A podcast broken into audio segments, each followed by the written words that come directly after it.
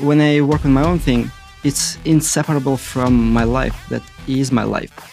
But the word career, for some reason, for me, is associated with working for somebody.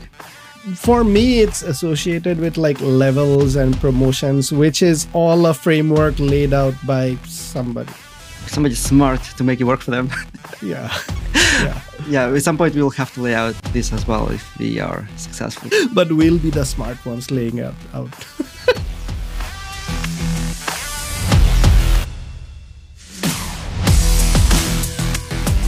Hello, and welcome to the Metacast podcast, episode 24, part 2. In part 1, Arnab and I talked about our decisions to leave our corporate jobs, why we made the decisions, how we did financial planning, how we managed risks, how we prepared our families, etc. etc. In part 2, we talk about Arnab's story, and we also talk about the corporate cultures in Google and Amazon and how they differ and which culture works better for what kind of business. We also discuss what kind of culture we want to build in our company and what we would borrow from our past experiences.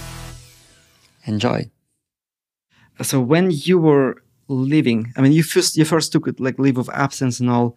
Uh, so maybe let's talk about like living nicely, because I think both of us left pretty kind of nicely on good terms and all that. Eh, eh, also, it's one thing that Tony Fadell mentioned in his book Build. He talks a lot about like not burning bridges, and that's I think generally has been a philosophy for me as well. So, how did you plan your exit? And actually, let's take a step back. Like, what actually inspired you to leave Amazon? Because you were with Amazon for 12 years. You were a principal engineer. It's a big deal. I know you will not say it yourself. It's a very big deal. Very high level, like highest level, pretty much, I guess, highest level for most engineers in the company. I would say it's unreachable for most engineers at Amazon. And uh, yeah, somehow you decide to leave.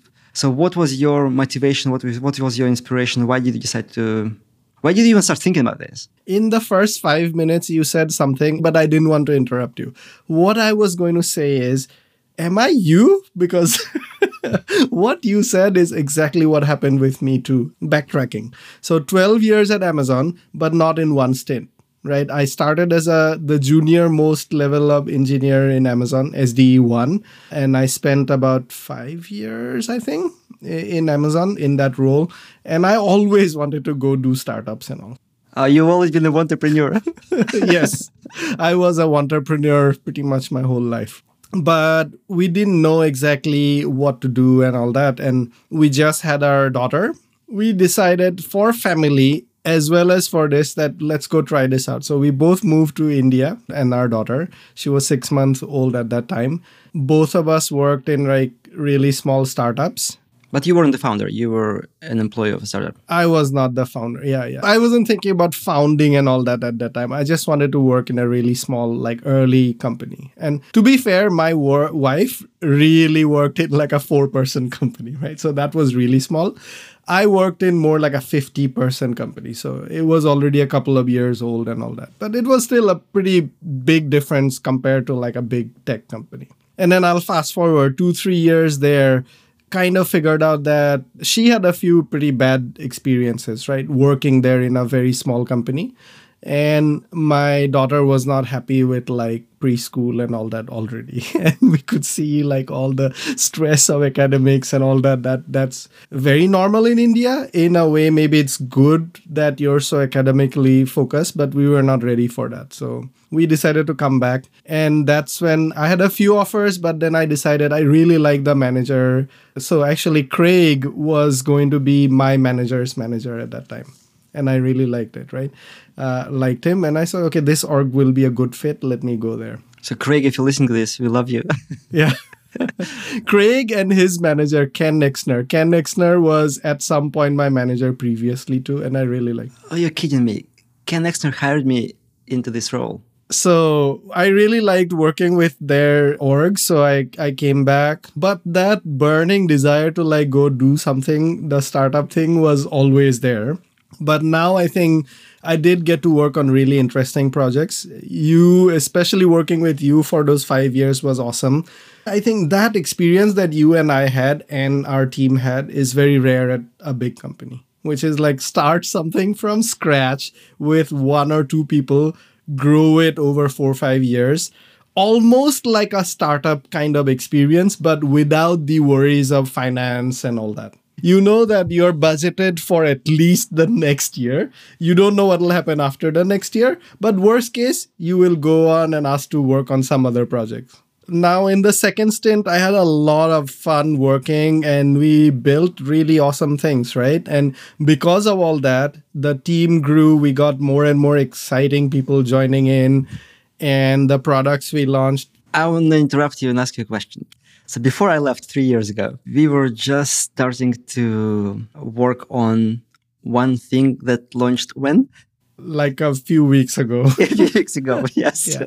That's reality of a big company. That's the reality, right? Like you're launching a major new thing for AWS. It has so many things that you need to think of, right? Because there are customers of all sizes and shapes for AWS, and it needs to satisfy all of them. We won't go into the nitty gritty details. Feature wise, when I had left last year in like August, features were well, not pretty much they were done, but there are big things that still needed to be done. And I, I don't want to get into all the details. Uh, so it does take more time. So, in reality of a big company, you have a product that works perfectly. You need six months to tighten it up, like operationally and like process and approvals and what have you, right? Yeah. Anyway, so, and I think a year or so before I left, I got promoted also to the principal position, just like you. And there's this uh, the saying, right? It, you will tell me who said it, but you in an organization you grow to your level of incompetence. That's a Peter's principle. Peter's principle, yes. I think it says everybody is promoted to their level of incompetence. And the premise there is that you can't be promoted further because you're already competent in at what you do. so basically, you stop at that level where you actually no longer are competent. right. I feel like I reached that level. I don't know if it was actually incompetence or more like unwillingness to do what that role required on a day-to-day basis. Nature of your day-to-day work changes so much. Yeah. But by the way, that principal role at Amazon, and uh, there's always levels and levels, right? There's like senior principal and all that. But like you said, it is a pretty prestigious role in a big tech company. And it was fun being recognized for it and all that. But it took me very far away from what I like doing, which is working on the product. Typing on keyboard. yeah. Typing on keyboard and not being on meetings too much, I think. Yeah. it took me far away from actually building things into the strategy and uh, I wasn't a manager so there was no people management but still in a that kind of role when you're working with like 60 to 80 people 60 to 80 engineers. Mm, I don't remember. Maybe 45 to 60 engineers in our org at that time when I left. That's a lot of people and you're expected to know about everybody and all that. So all of these things was taking time away from what I like doing, which is building the thing. And which is where I and you we had a lot of fun in our time at Amazon working on actually building the things. So that's what kind of made me feel like okay, I this is not going to work out. But like you said, I didn't know what I was what I wanted to work on yet or where I wanted to go. So I took a three month leave of absence. The org and everybody was very supportive, right? They were like, yeah, go figure it out, right? If you want to come back, yeah, this is what we'll work on together. If not, you figure out what you want to work on. And uh, that was cool. Yeah. What Were they expecting you to come back? It depends on different people. I think some people knew that I'm not going to come back. Some people hoped that I would come back. Some people felt that I would come back. Yeah. And I think there was a lot not a lot but there was a fair bit of like showing the future part 2 so that i would come back between me and my manager and a few other managers there was even a chat about like let's figure out what your ideal role is you come back and you do that stop doing what you're doing now you've earned your right to like have a custom role designed for you like that's just how good you you were it's not going to be like a custom role. It's still going to be the principal engineer role, but the kind of things you want to do and the kind of like teams you want to work with rather than like what you're doing right now. But I think those things, like you said, if I had done that within a few weeks, I think I would, like you said, after joining Google, within a few weeks, you realize it's just different branding, the same things. yeah. In your case, it would also be, you know, the same company, same people, at least, you know, part, a subset of them. Yeah. Because ultimately, it's, I was happy with the people, I was happy with the company. It's what I want to work on is building things, and you just can't be expected to do that amount of hands on work and not do a lot of the other things that the role requires of you at that high level of role. Yeah. Actually, I think it resonates very strongly with me because when we were doing our chatbot thing, when it was a very small team, like five engineers, I was basically doing all of the other functions that needed to be done. Very, very scrappy, right? I remember I did things like, oh, I need some analytics, but I don't want to distract engineers, so I'll just write my own script to get the data. I actually had the time because I didn't have so many meetings. I could just uh, spend three, four, five days like in a row, deep work, building something f- for fun, not for fun, like because I needed it. It was like poor quality code, but it did it got the job done.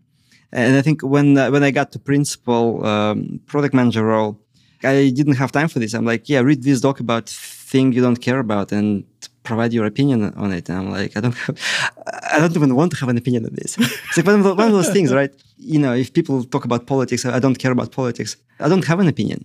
And that's okay, but like it's not okay if you if you're a principal at Amazon, uh, because you're you're expected to. And I think when I left to Google, when when I joined Google, that's what surprised me actually a lot is just how hands off you become there because uh, Google has different levels, but I think I joined kind of an equivalent level at Google. And yeah, like you want to get some data, there is a business intelligence team. And just give them the requirements. Like five months later, you get your dashboards. Uh, it, it, depends. It depends on, on, teams, of course. But uh, yeah, like some things I can get for you very quickly. But some things like you have to build all of the pipelines, all the data, all of those privacy approvals. One thing that I want to say to Google's credit, Google has very, very stringent internal processes about privacy of data. So it's like even the simplest thing that's anonymized and uh, there is no personal identifiable information, it's still very hard. You have to jump so many hoops to get access to the data that I very much respect from an internal perspective. Which, as a customer, we really appreciate that. And as a general human being, I think who doesn't use something from Google today? Yeah. So, like, I have full confidence that actually my data is protected when it's within Google. So, yeah, that was very eye opening for me because I didn't realize how how strict they were. But on, when you work internally there, it's very annoying because right. you have to, because you have to jump all of those hoops, right? yeah, uh, yeah. Like things that I did at Amazon like six, seven years ago would be unthinkable at. They're probably unthinkable at Amazon at this point. At now, yeah, yeah. Especially in AWS. Especially in AWS, yeah. And also one thing that really surprised me at Google is, you know, Amazon has this writing culture. You write a document with requirements or vision or whatever, technical vision, technical architecture. It's always very crisp writing is important. Like writing gets to the perfection. And many people who don't survive within Amazon, they can't write because they can't write and culture just, pushes them out. They always feel like an outlier and eventually they leave or they get fired. I mean, it's like at more senior levels. I think many of our listeners may know this already, but there is no PowerPoint presentations or any presentations at Amazon. Yeah, except except it's a presentation to a customer or like a training. Yes you gotta write it out either as a one page idea or a six page like more like a narrative but it's a document. Yeah and you spell everything out. I think that's the habit that i learned at amazon. You know i guess i've always been good at, at writing. I just didn't have to use it as much but when i came to amazon i'm like oh my god this is like my environment. Uh, i like kind of writing and rewriting. It was really good. When i came to google google is also a document culture. It has lots and lots of documents thing is like 80% done is, is good enough in, in most cases. So basically like you write something and you feel like you figured it out while writing. You showed it to a few people, people gave you thumbs up. Okay, move on. So go build it, right? So the quality of writing is much, much lower at Google. And uh, that kind of took away some of that enjoyment of the actual like individual contributor role for me. Because at Amazon, Sometimes I would clear my day and I spend the entire day just like writing a document in a coffee shop. And then I would come out and people would pat me on the back. And like, I didn't do it for the pats on the, on the back. I enjoyed the process of writing. On top of that, it was valued. It was appreciated, right? It made me better at my job uh, when I could write well. At Google, uh, it wasn't so much. So basically, like, yeah, I came into the environment where I can't do much with my hands because another thing I really like doing is, is, analytics. So I couldn't do much there because of all the privacy stuff. Yeah. You know, writing, no one really cared much about like high quality writing. And it's always freaking PowerPoint. When I listen, I know I'm missing a lot of content that's being said. So therefore, when I say something, I know that people will not hear the things that I want them to hear, at least some of those things. So it's this kind of broken communication channel.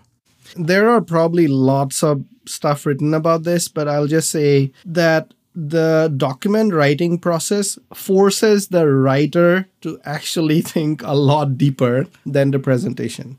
The presentation, there are two problems. One is you could intentionally not talk about a lot of things because it's in a concise bullet kind of format, or you could unintentionally not even think about a lot of things. Whereas when you write it, and it's not just like writing in any kind of writing, there's a specific kind of like format about how to write about an idea in Amazon. That format forces you to figure out each and every detail about the thing that you're you're writing about and it brings everybody who's reading it to the same page like immediately. Yes, and actually, in the culture that like for the first half an hour of the meeting, you actually sit down and read like nobody presents anything to you. You're expected to read and ask questions. So like if you haven't read, well, it's kind of obvious to everyone that you haven't. So it also forces kind of good reading habits, reading and taking notes and asking good questions. That's another good thing about the Amazon culture. Because by the way, first year at Google, I was like, should I just go back to Amazon? It's just not working. That's how I was thinking about my time at Google. There were also different factors, but that whole like presentation culture, I, I never liked it that's how I would, I would compare the cultures of Amazon and Google. So Amazon deliberates about a problem for a long time. Sometimes too long. Sometimes too long. Yes, that's kind of the negative of it. But like you write a doc, you know, you go through all of those level of hierarchy to review that. So like our chatbot, we met with Andy Jassy four times to launch it. So you go all of the way up to the CEO of AWS and all of the levels in between and you get lots of questions that you learn from. Because like when you sit in a room with uh, with Andy or like previous couple of levels and people ask you questions it's like nobody else who you reviewed it with before thought about it. From that perspective yeah. Yeah for, because like those people are more senior they, they know a lot more than you they have much more experience. So you learn from that because like you know that next time you should think about that. I remember that first meeting with andy andy reads the doc and he's like how about x? You know i can't disclose what was asked there but everybody in the room, like all of the, the senior vice president, like a few VPs, all of the directors, everybody just dumbfounded because like nobody thought about that. We've been talking about that for months. Nobody thought about that. That's just what you get out of this. It's not something simple or obvious. Otherwise, somebody would have thought about it already. Yeah, it's, it's something like very far from being obvious. It's so nuanced, right? But it's very important to that product. But when the question gets asked, it's so obvious. it's like why did why didn't I think about it? But you didn't. That's why you have these people in high, higher paid jobs. Sorry, quick interruption. The last six months of my stay at Amazon, there was a similar like something that we are trying to build. It goes against a lot of foundational principles that is held very strongly at AWS. But we were strongly of the belief that we need to do this for the user experience that we are trying to provide. And again, I won't go into any of the details. And we had a similar, like, kind of write it up and go through layers and layers of reviews. And ultimately, I think one of the last few was from the Eric Brandwine, a distinguished engineer at Amazon, and pretty much it's like a VP level engineer. VP level engineer is basically the AWS and security. If you take those two worlds, he is the person. And he reviewed it. He worked with us quite a lot actually to refine this idea because he saw that, okay, this makes sense, but not in the way how you're thinking about implementing it. And I had a similar kind of experience going through that too. And that's actually one of the things that took that last year to build out after I left. Okay. Yeah. So to finish my thought, like you deliberate a lot. And then docs really make it more obvious, more crisp at every iteration.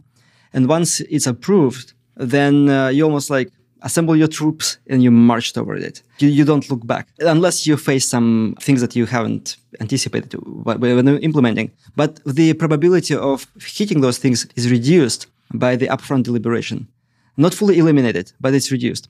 So on the other hand, the Google's culture is more like, oh, let's do something and then figure out the details later.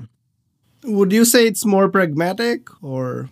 I think it was more pragmatic when Google was maybe 50,000 people. It needed to win in the market.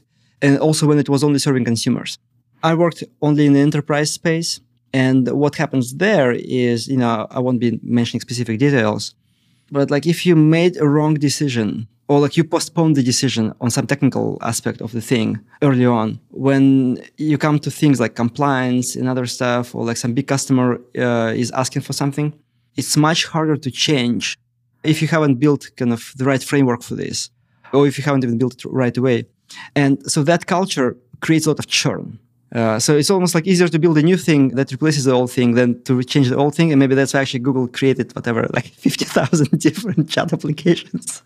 Yeah, I think the cost of releasing something wrong grows almost exponentially with the number of customers you have because people get used to that wrong thing and they figure out their own use cases that works with that thing that doesn't work with your next version anymore. Oh boy, yeah, you fix a bug and then you realize there are like tens of thousands of customers who actually use this as a feature. right. So I think that level of deliberation is required in that kind of enterprise atmosphere, especially in AWS or Google Cloud, where there are like people building their whole businesses around it and huge businesses. Again, to Google's credit, I think things are changing. And I think GCP has hired a lot of people from Amazon, from you know Oracle and Microsoft, from the companies who know how to do enterprise. But uh, there was always a stark contrast when, let's say, you work with somebody who only worked in consumer products before, they just don't understand it. The first time they face your problems, they're like, why can't you just run an experiment? Well, you can't. you can't run an experiment on an API uh, because uh, predictability is expected. And uh, in consumer world, especially when you use products for free, it's okay to break some customers. It's okay, you know, if things change a little bit and people have to get used to it. As Google expands into the enterprise use cases, I think it goes a bit against the company's DNA. And uh, maybe that's why they hired Thomas Kurian as, to be the CEO of uh, Google Cloud. He was, I think, a big shot at uh, Oracle. All his life was enterprise. All his career was enterprise. I think GCP culture is slightly different from the rest of, of Google. Right. So we both, I think, really appreciate the document culture and the deep thinking process at Amazon. You talked a little bit about the other side of that and Google and how it's changing. If I were to ask you, what's the one thing you would take away from your experience at Amazon into this new company? I think you and I would probably both say like the document kind of thing, even though it's not operated at that level because it's just a very small company and we are way more pragmatic. We need to be way more pragmatic. But let me flip that question and say, what would you take from Google into this uh, new company? And you can name just one thing. I'll say something very contradictory right now to what I said previously. So, one thing that I think we've already taken into our new company is just structure. So, when you do things, you have to have some structure around it. Like we set up all of the Kanban boards and uh, we have CI CD you know, we built our stuff on serverless infrastructure. We've made all of the right decisions up front that initial deliberation, I think, will pay us off in the long run. What I'll take from Google, though, is that half done is good enough approach. Scrappy. Scrappy, even though it doesn't work for the company of Google size anymore, at least uh, in, in, the pockets that I've seen. It's perfect. I was going to say, th- this sounds awesome. Yeah. It's perfect for startups. It was perfect when Google was just launching AdWords or Gmail or whatever, right? It, it actually may still be perfect for Google's new products, consumer products so yeah, I, I want to take that. Like a couple of days ago, I was writing something for our company, and I'm like, this is good enough. I just abandoned the doc. We had a quick chat. We made a decision. We just put a decision in a GitHub issue so that we actually remember how we took the decision. But the doc, screw it, throw it throw it out. At Amazon, we would have agonized over it for another few weeks. And by the way, it was a decision. It was a decision about the company name. yeah. Okay. And I think so. Actually, so listeners should, when you get your hands on our app during alpha, be prepared for something scrappy. Because what we want to validate first is the our core hypothesis. We'll talk about it in the next episode. But I showed it to my son and he was like, Oh my god, this is so cool. And like he was like doing things in app and he's like, Yeah, but it's buggy. yeah. because there was some UI junk. Yeah. yeah. So we'll learn and grow from there, I think. Yeah. But the core thing is what we need to validate. Okay. And if you want to be part of the alpha, if you listen to podcasts and if you want to be part of the alpha and we know you, because I think that is an important prerequisite, for the first uh, first alpha. Yeah. yeah, for the kind of closed alpha, the private alpha, where we only give access to people we know. Yeah, reach out to me or Arnab. Right. The next few ones are uh, going to be a bit silly, but I want to end on a, a bit silly note. okay. There are a few more serious questions, but I'll try to like interleave it. Okay. If the new thing that we are working on was a Google product, what would it be called? And when will it be shut down? I feel like by using a name of a Google product, that might be disclosing what we're working on too much. Next question, please. Okay. okay, you can still answer when will it be shut down, though? Well, I believe it will be a very large and successful product, and it might have just become part of the Google portfolio eventually. I mean, I will not be surprised if down the line Google might be an acquirer. so, uh, Let's hope for something like that. That will be cool. Yeah. So we shouldn't say bad things about Google. no, we never say bad things about anything. Yeah, we're just been honest and a bit nice guys. yeah, I forgot I forgot the word for this, but yeah, we like to make fun of things. Yeah. If you could have one person as a mentor from Google continuing on, who would that be and why? You don't have to name the person if you don't want to name them, but why? There is one person at Google. I'll name him. It's okay. His name is Amit. Hello, Amit. Now I have to listen to this. so I'll send it to you. um, he's a director in the same organization where I was in. He's from Israel. Maybe that's what makes him a perfect mentor. He doesn't hold back really good critical questions. So he would always be like, hold on, hold on a second. And then uh, he would ask a question that just pierces through the issue and makes me think. That's what I really appreciate in people, right? I mean, Amit is very nice, but he can ask those questions where some people would hold back because they would be afraid of being perceived as maybe like not nice. And I'm saying it in a good way. You know what I mean? Like some people might have their guard on. I don't know if he does it to everybody or he does it just to me because he knows that I, I will take it really well, right? But that habit of his, I think it's also partially cultural. It's I mentioned Israel because some other Israeli I know they are the same way. Shani, hi. uh, but yeah, um, and also he has experience in both consumer and enterprise, and I think he thinks in the right way. So yeah, Amit it is. All right. I don't know how much time you got to spend in Google in office because you joined during the pandemic, right? And then you moved to Florida. Yeah, so I joined in June 2020. I got my offer in April 2020, I think and I joined in June or something. Did you work from Google offices a little or? I never worked full time from the Google office. I visited the Google office like for three or four days in two trips. Actually, both of them happened in the last six months. Right. Okay. I was going to ask what will you miss the most from Google offices now that we won't have anything? Here's the thing, right? So I'm sitting in this very nice, spacious, sunny, well lit room in my house, right? so my home team was based in Seattle, both of my teams. So when I was visiting Seattle, which I spent seven years at, I was visiting back from Florida. I think it was in November. And I remember like I would I woke up at seven or so and I went to the office, it was dark. And then it was like 4.15 or so. And I peek out of the window and it's dark. And I spent most of my day in the meeting room. And the meeting room in that Fremont office was, all of the meeting rooms were like, they don't have windows, you know, they're like inside the building. So that day, the only time I saw daylight was when I maybe was like going to the restrooms between meetings and also during lunchtime. I don't miss that at all. And also like being in the office made me so tired. I don't think I ever want to work from an office again. I do like visiting the office, like meeting people and all that. It's very different vibe, but I don't want to do this more than a few times a year. But free snacks, I think uh, that, that was cool. they make you fat though. I heard amazing snacks too, but. So surprisingly, actually, like half of the snacks were, you know, like nice, healthy snacks, which you would expect from a company like Google that like cares about everything. But the other half was actually junk, junk chips and all. And uh, yeah, I was surprised. I thought it would be only like apples and like kind bars and all that stuff. but yeah, they, they have junk too. right. Okay.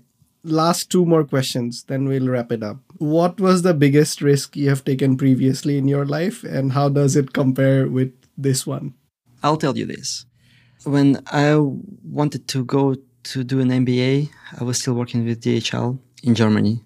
DHL was going through rounds of layoffs. And by that time, I uh, applied to Harvard and Stanford. I got rejected from both of them. And I was like scrambling to apply to a few more business schools. Wharton was one of them, which I eventually got into. But I was still in the process of applying. Like I already got rejections from my top choices. I was applying to my third choice.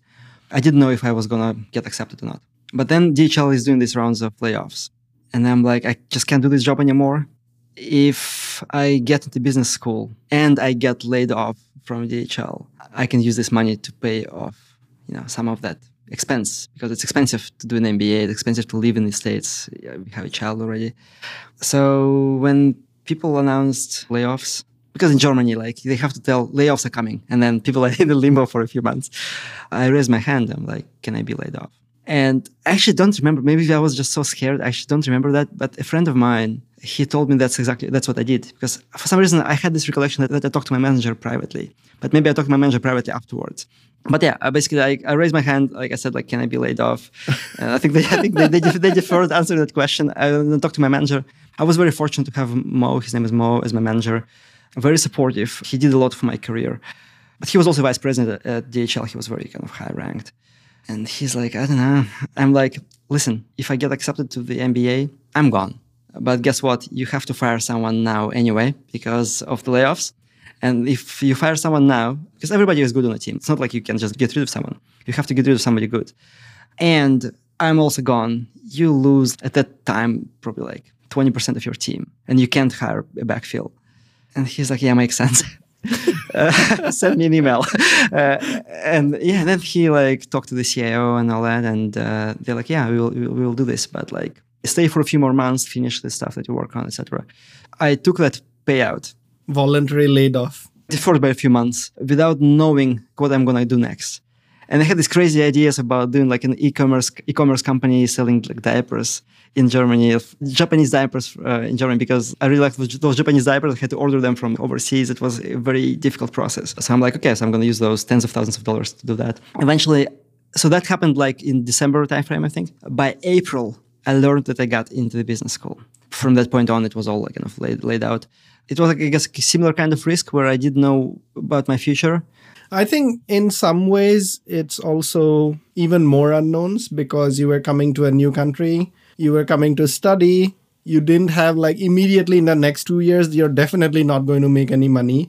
You're going to be fully absorbed in like basically your academics and your wife and your kid are coming with you to a completely new country and culture. I didn't feel about this as a risk though because i thought that if you get into one of those top programs i think wharton was like top three i mean harvard stanford wharton they always like well, at least they used to be after two years like you recoup yeah, after two three years, like you recoup.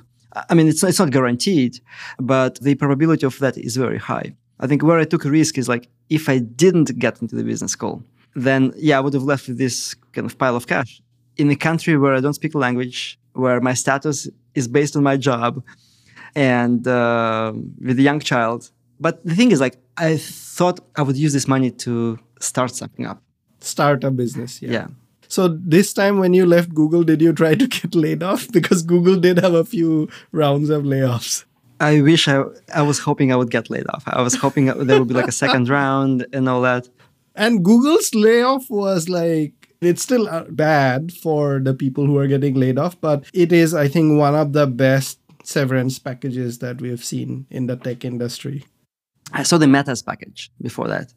And I'm like, Google's probably going to do the same thing, if not better. So I'm like, please. But there was no forum to raise my hand at, you know.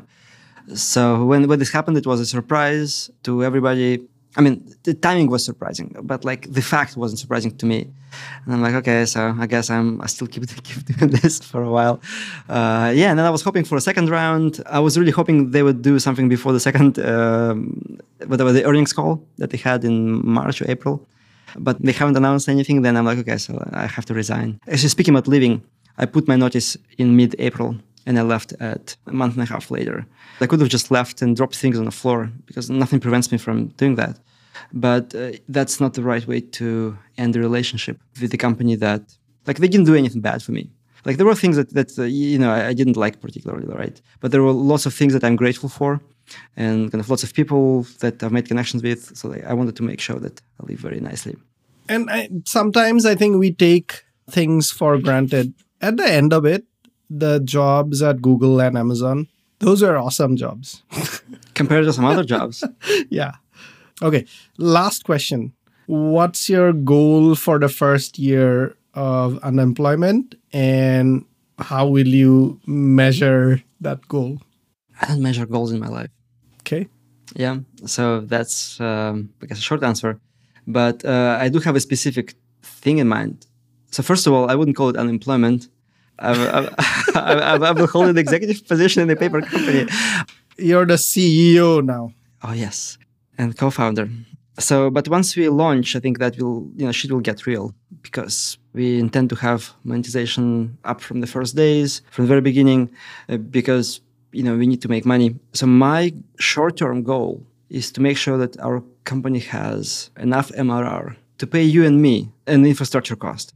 So at least to the extent that my runway is extended, let's say from one year to like two or three years. And then eventually I don't have to use my savings at all. You know, and eventually I could save up as well. so, but that's like longer term. So, but yeah, I think I would call it a success if in six months I don't have to spend my savings. I would have like a big success. and the moderate success would be like maybe if I have to use half as much as I'm using right now. Actually, there was a question on LinkedIn that somebody asked under my post that I think we should honor the request. Yes. I've been thinking about that question for a few days now because it brought up some good points. When I was reading it, I'm like, that's not how I think about it anymore. But I used to think about it the same way. So, yeah, let's bring it up. Let me read it out. This is in LinkedIn when you and I posted that we're doing this uh, podcast. Who is the question from? Alina. Okay. I tend to believe that building a career is a path to yourself. It is winding, full of ups and downs, but there is some inner strength that motivates you to go through it, regardless of external circumstances. Certain driving force from within, which does not allow you to turn off from the path to yourself. Do you have something similar regarding your career or professional path? Yeah, so there are two things in there that I wanted to comment on. So, first is the path. And I think it's implied in the question, and I also imagine it the same way, used to imagine it the same way. It's like path is like a road. So it's a certain path that you follow. She's saying it like winds around, you know, the forest or whatever. But the again after the after the ayahuasca experience, I came to more of the realization that path is not a road. And I really like how the guy called Jerry Colonna put it. He talks about a pathless path so unlike a path that goes on the ground, let's say like a path in the forest or like a road, you are like in a lake. And the lake is so big you can't see the shores. So basically you're like in the middle of this calm waters. Well, you could imagine this as an ocean too. So you're basically in the middle of those waters. And whichever way you go, that's your path because a path on the ground has been laid out by somebody before you already and you're following it. Yes. Or maybe like you're in the jungle and you make a path with a machete. Well i guess it's too much effort. It's easier to be on a path in the lake. I like that analogy more you know? But yeah to your, to your point like yeah so paths they imply that paths already exist whereas in the sea you navigate by yourself. So that's why I don't think about the path anymore, but I also don't think about the career path as a thing. Because like when you're at a big company, you have those kind of your SD1, SD2, SD3, L5, L6, whatever, right? And, and you keep growing up. and you start managing people, it's a very predefined path, pretty unified across all industries. You have a certain difference in like levels and all that, but like conceptually, it's all the same. Whereas when you are an entrepreneur, especially in a small company like we are right now, we can just go whatever directions we want. Roads, we, don't need roads. Remember that quote from uh, Back to the Future? Yeah, so you just make our own path. And for me, I think when I work on my own thing, it's inseparable from my life. That is my life. But the word career, for some reason, for me, is associated with like working for somebody. For me, it's associated with like levels and promotions, which is all a framework laid out by somebody. Somebody smart to make it work for them. yeah. Yeah. yeah. At some point, we'll have to lay out this as well if we are successful. But we'll be the smart ones laying it out. I don't know how to make it work otherwise. We'll have to make something up. Maybe we'll be the pioneers of the, you know, we start with the podcasting company and then we'll, we'll end up as like consultants of organizational culture without levels, culture without levels.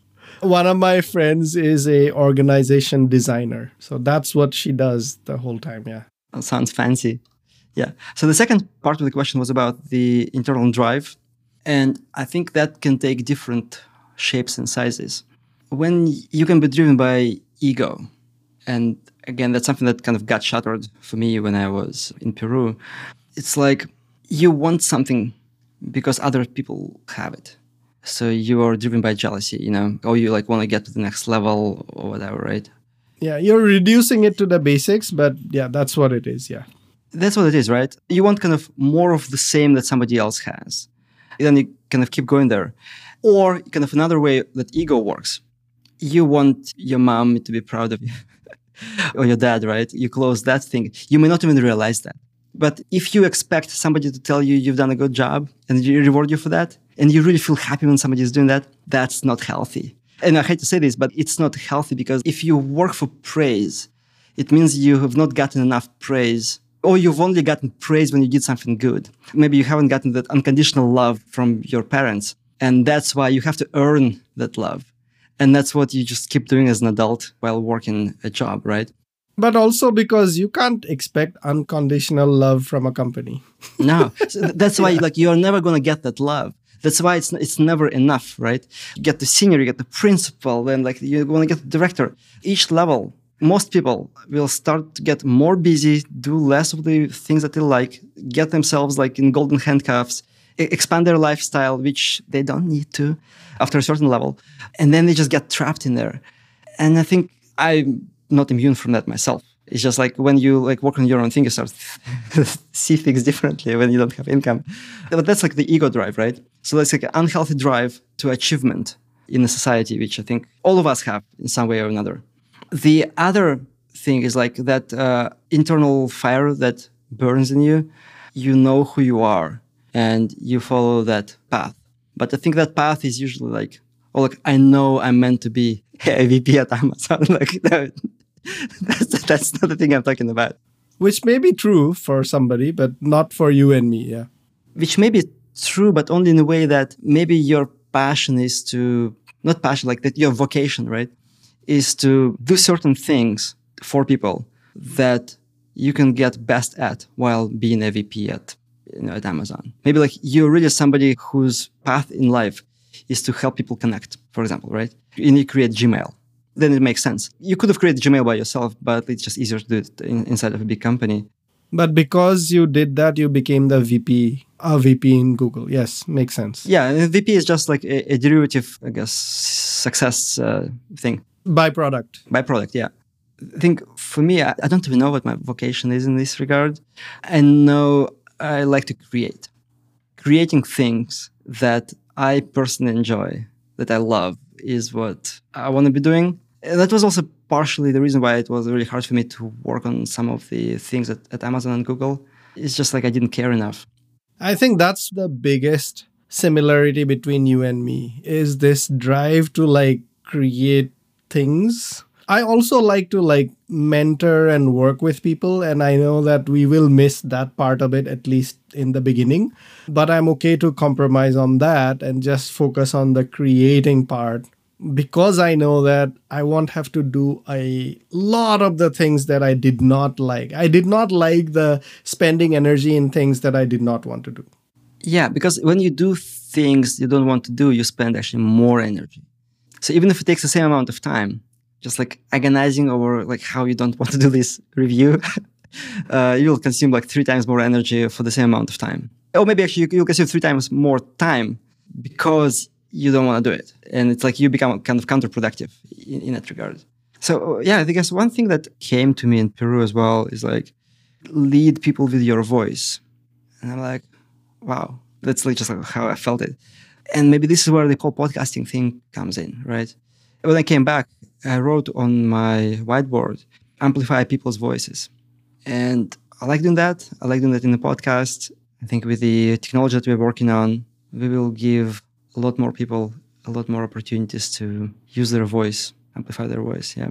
Well, we are almost two hours into this recording time. We'll cut it short, but still, this is going to be a long episode. I feel like this was one of our best episodes so far. But listeners who have listened to it all the way till the end, please let us know if you liked it. If you didn't like it, let us know what you didn't like about it. Yeah, leave us a rating, review, comment, all that good stuff. Spread the word if you like this episode. If you don't want to share the whole podcast, that's okay because we are a mixed bag of as we grow up in podcasting. But if you like this episode, share this episode with people you know. Yes, and if you know somebody who is building some cool podcast technology or have done some work, if you know somebody who worked on the iPod 20 years ago, send them our way. We would like to interview people like this. Yeah. And if you're listening to this because you're also a entrepreneur, let us know. We'll love to have a chat. Stop wanting, start doing. or figure out a way to stop wanting. Yeah, I'll link that podcast episode with Alex Hormozi in our show notes. It was a very good, very, very, very, very good episode. You guys does like gym turnarounds. I don't even go to the gym. I have no idea what he does. But the conceptual ideas that he brings up, they are applicable anywhere. Right, cool. This was awesome. Thank you, Ilya. Nice chat.